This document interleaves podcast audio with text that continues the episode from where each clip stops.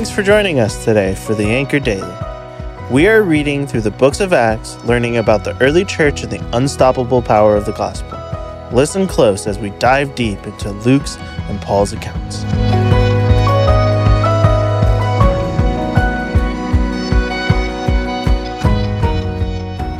In 57 AD, the Apostle Paul established an elite school for the top 1% of local theologians.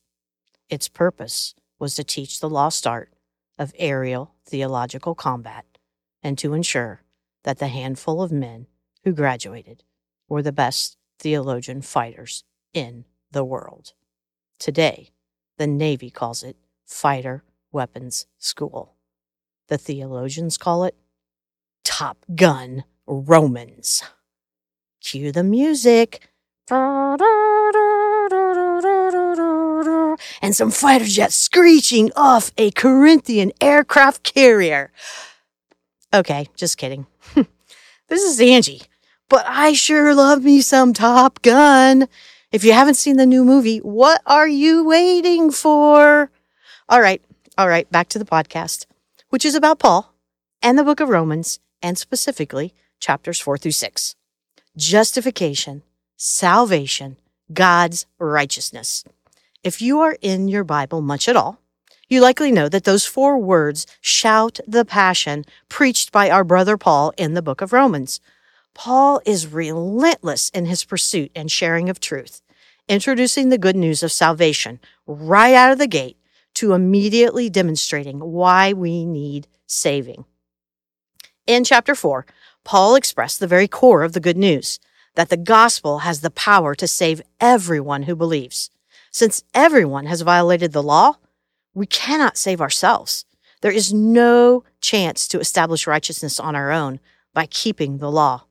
Our only hope is for God to do something apart from requiring us to keep the law and still not violate his own moral code and character.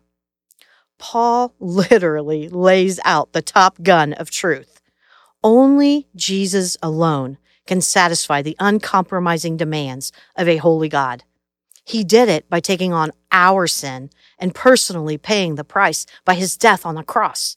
In this way, God could freely and rightly justify, declare righteous, and make righteousness anyone who would put their trust in Jesus. Jesus became sin for us that we might become the righteousness of God in him. The term Paul uses is justification. Justification is like a judge declaring you not guilty on the, on the basis of payment by a substitute. Jesus paid our debt to God and wiped the record clean. We can't work for it. We can't buy it. There is nothing we can do to earn it, not by any words or any actions. Justification is a gift of God to any and all who ask and trust through salvation in Christ alone. That was the core of Paul's passion. In chapters 5 and 6, Paul touches on a multitude of benefits that we reap as a result of this supernatural work of God. Once we have been justified by God, a whole new world opens up. Do you know and remember all that has been promised to us? Here are some brief reminders. The separation between us and God is over. As believers, we have peace with God that includes a promised glorious future where one day we will reflect the very glorious nature of the Creator as He originally intended for us. With a new peace with God and a new assured future, we can have a new appreciation for what living in this present world can produce in us along the way. When we face trials and tribulations with a new eternal perspective, it produces perseverance, character, hope. Whereas sin once dominated everything we did, we have died to the old master and we are attached to a new master. There is no turning back once we have been saved through Christ. Paul is literally dropping truth bombs all over the place. Let's turn and burn, baby. If you are a believer in Jesus, all that I've just shared from Romans 4 through 6 should not be new news to you. But we can quickly forget our roots and the importance of sharing doctrinal truths with those who don't know Jesus. we have an obligation to ensure that the truth is passed on to the next generation.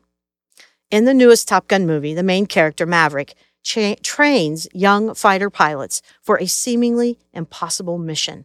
He shares his knowledge, his passion, his experiences, much like Paul does to the church in Rome in this letter.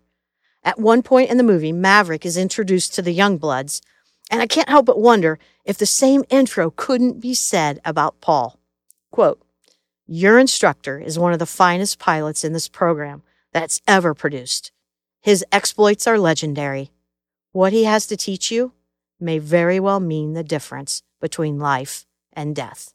End quote. To one, we are the aroma of death. To another, the aroma of life. It doesn't take an elite fighter pilot like a Maverick or an elite theologian like a Paul to share the gospel. It just takes a willing heart. May we all spread gospel truth and love to the world around us with the same zeal and passion of those who have come before and those who will come after. The next generations are depending on us. Friends, you can be my wingman anytime. Amen.